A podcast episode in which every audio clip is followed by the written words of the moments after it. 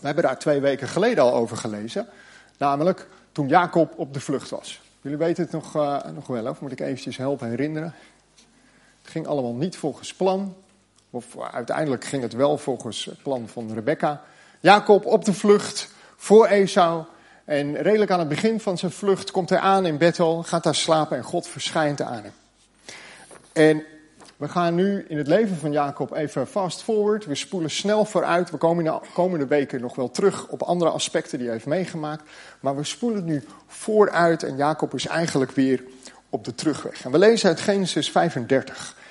Genesis 35, ik lees het eerste vers en daarna lees ik de versen 9 tot en met 15. God zei tegen Jacob, ga naar Bethel. Blijf daar en bouw er een altaar voor de God die daar aan jou verschenen is. Toen je op de vlucht was voor je broer Esau. En dan vanaf vers 9. Nu Jacob was teruggekeerd uit Paddan Aram, verscheen God hem opnieuw en hij zegende hem. Hij zei, tot nu toe heette je Jacob. Die naam zul je niet langer dragen. Israël is je nieuwe naam. Zo gaf God hem de naam Israël. En hij vervolgde: Ik ben God, de ontzagwekkende. Wees vruchtbaar en word talrijk. Je zult uitgroeien tot een volk, tot een hele menigte volken. En er zullen koningen uit je voortkomen. Ik geef jou het land zodat ik aan Abraham en aan Isaac heb gegeven. Ook aan je nakomelingen geef ik dit land. Hierna ging God weg van de plaats waar hij met Jacob had gesproken. En daar op die plaats zette Jacob een steen rechtop. En hij wijde hem door er een wijnoffer op te brengen en er olie over uit te gieten. Hij noemde die plaats waar God met hem had gesproken. Bethel.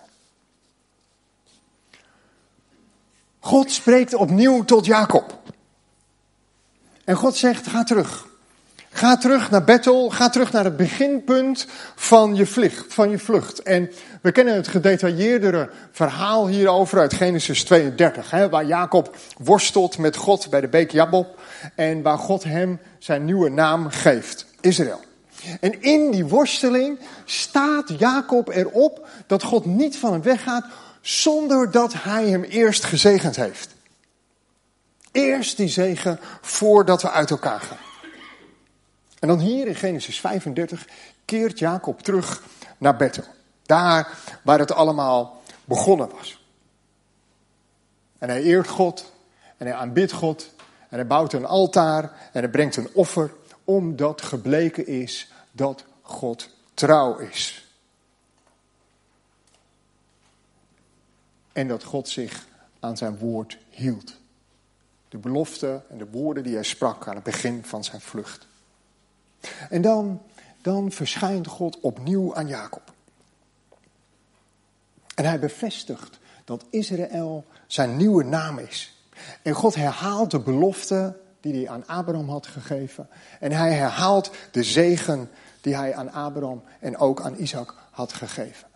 En hij geeft eigenlijk aan de belofte en de zegen gaat van Abraham op Isaac naar Jacob. Van opa naar vader naar zoon.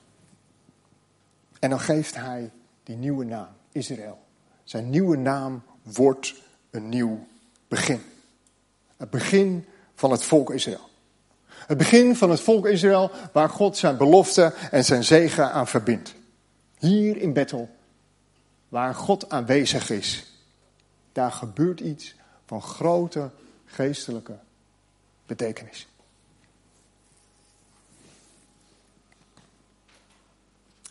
Als je kinderen hebt, of kleinkinderen, dan, dan willen we eigenlijk allemaal het beste voor onze kinderen. Toch? We willen dat ze de juiste keuzes maken. We willen graag dat ze de best passende opleiding kiezen die erbij hoort. We hopen en we willen graag dat ze een mooie baan krijgen en dat ze een partner treffen. En dat het goed gaat met ze. We willen het beste voor onze kinderen. In christelijk jargon zeggen we dan, we willen graag dat onze kinderen gezegend zijn. En, en als het even kan, en dat zou, dat zou echt helemaal nou, top of the bill zijn, hè, als onze kinderen gezegend zijn en dat ze vanuit die zegen dan vervolgens ook nog eens gaan uitdelen. Nou, dan heb je het echt goed gedaan als ouders, hè, als dat gebeurt. Ik heb het ooit wel eens gezien. Twee kleine kinderen en de ene kreeg twee lollies. En eigenlijk als eerste wat ze deed was, was een meisje, ze gaf die andere lolly aan haar broertje. En ik dacht, wauw, oké, dat is goed. Dat is goed. Hoe mooi is dat? Als je kinderen gezegend worden en als ze vervolgens ook nog eens uitdelen van die zegen. Zodat ze tot zegen zijn. Hoe mooi is dat als dat lukt? Weet je, God zegende al eerder. God begon al bij zijn roeping van Abraham. En God sloot een verbond met Abraham. En God sprak tot Abraham. Hij sluit dat verbond en hij zegent Abraham en hij zegent hem zodat Abraham tot zegen kan zijn. En die, die beelden van het zand aan het strand en de sterren aan de hemel, die kennen we en die spreken ook tot onze verbeelding. Zo groot zal het nageslacht van Abraham zijn. Ontelbaar. Ontzagwekkend.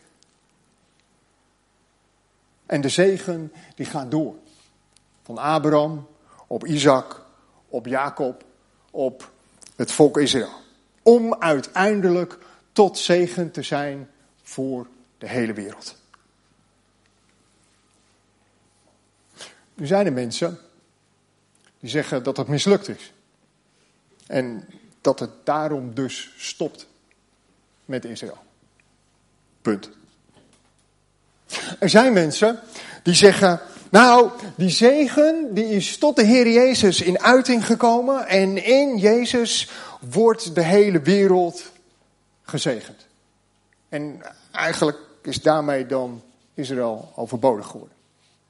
Of erger, de Jezus mensen die hebben de plaats van Israël ingenomen en Israël doet er niet meer toe.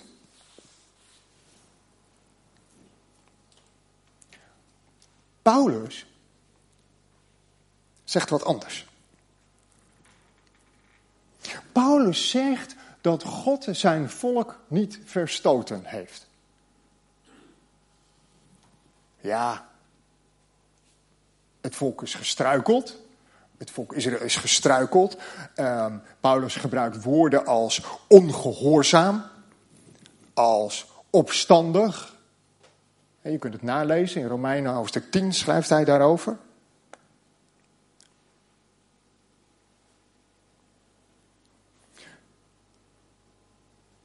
Wie van onze kinderen is er niet eens ongehoorzaam geweest?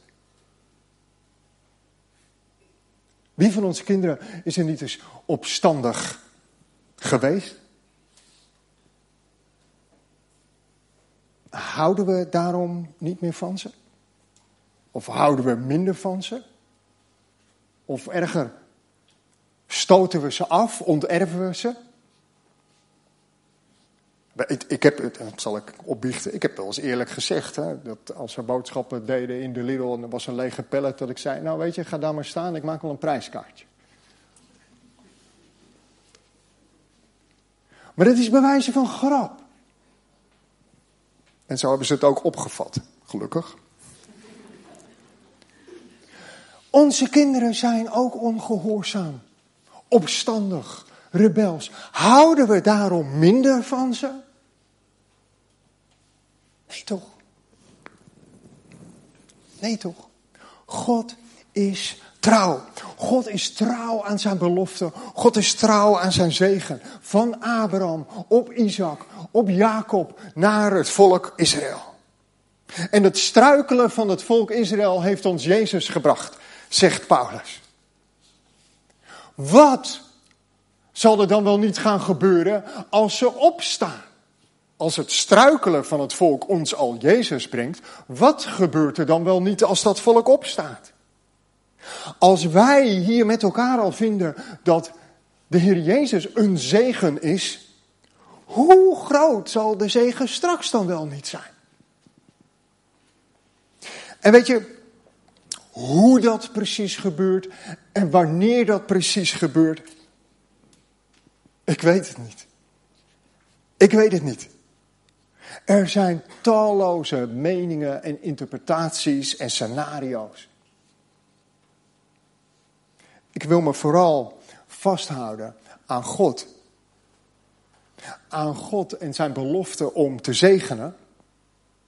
En om dan met verwachting uit te kijken naar wat gaat komen.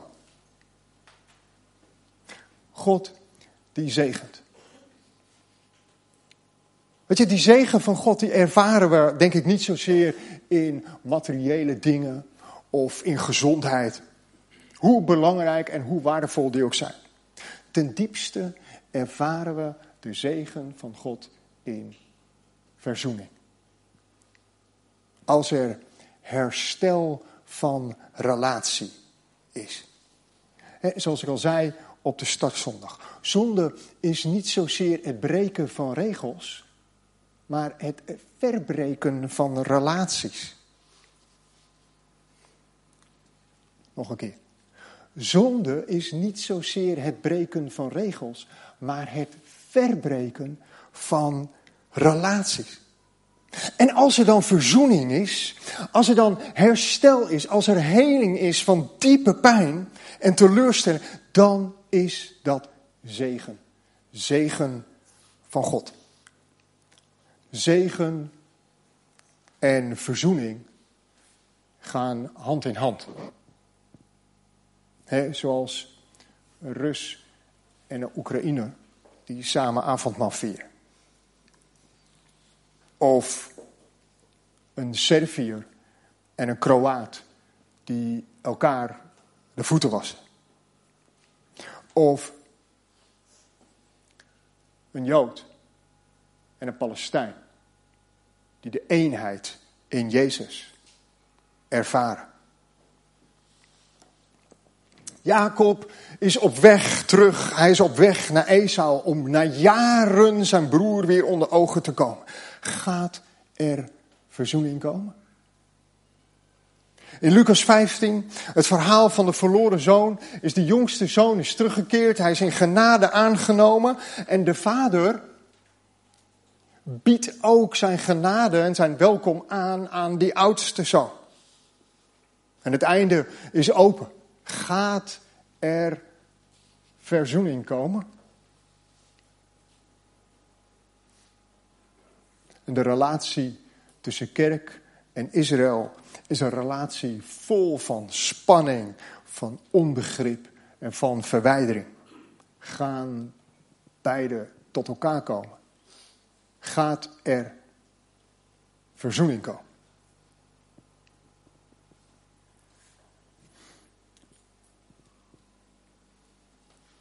Helma noemde het net al eventjes. Afgelopen week overleed Anne van der Bel. Oprichter en leider van Open Doors.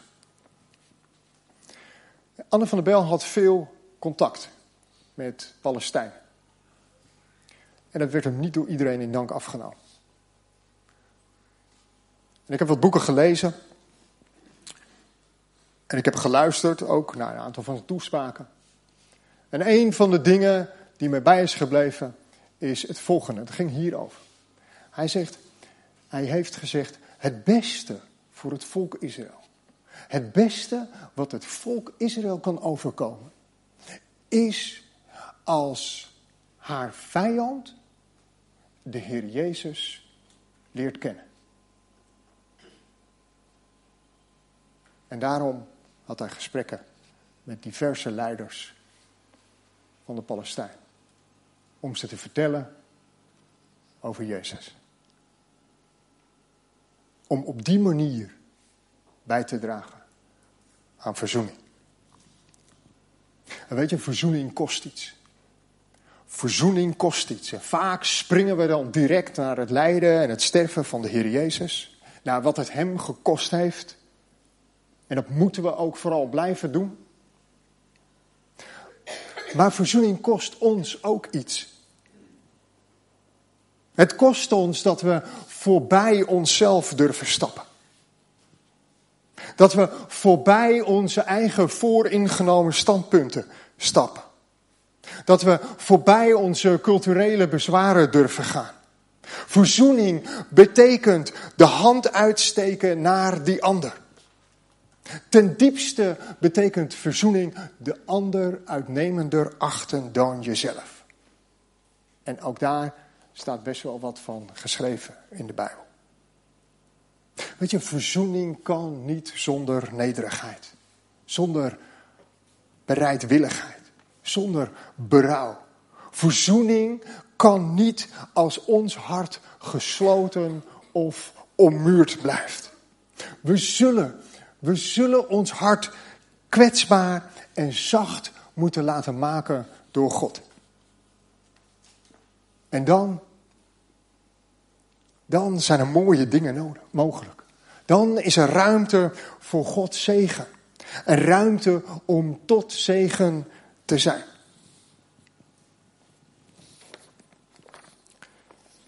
Weet je, als we alleen kijken naar de politieke omstandigheden in het Midden-Oosten. En alle mogelijkheden en onmogelijkheden. Dan is er misschien wel geen hoop. Als we ons verdiepen in de geschiedenis van de relatie tussen kerk en Israël, dan is er misschien wel geen hoop. Maar op de een of andere manier weiger ik me om er daarbij neer te leggen. Omdat ik geloof in een God die machtig is. Een God die, zoals hij zich hier aan Jacob bekend maakt, de ontzagwekkende is. El Shaddai. De God die een nieuwe naam geeft, waardoor er een nieuw begin mogelijk is. Zullen we bidden met elkaar?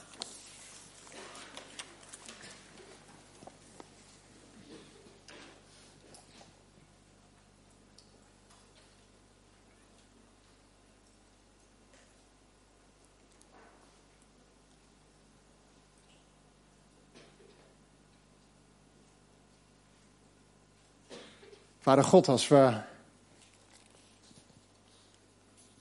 met elkaar toeleven naar een grote verzoendag later deze week.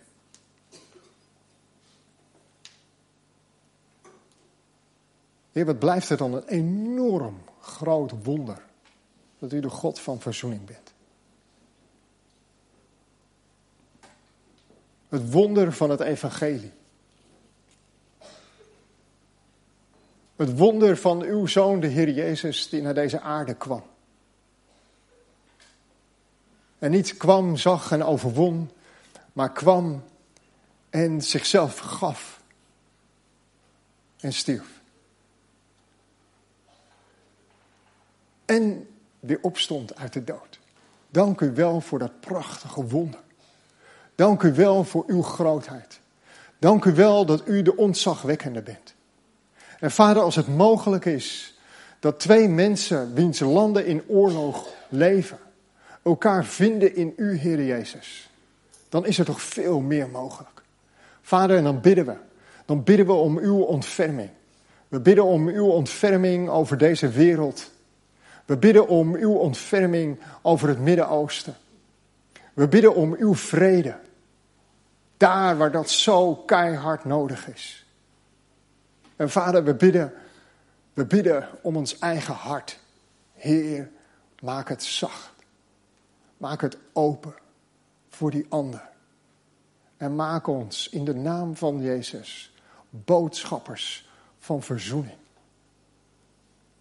Niet vanwege ons of omdat wij zo goed zijn, maar vanwege de glorie van uw grote naam. God, de ontzagwekkende. Amen.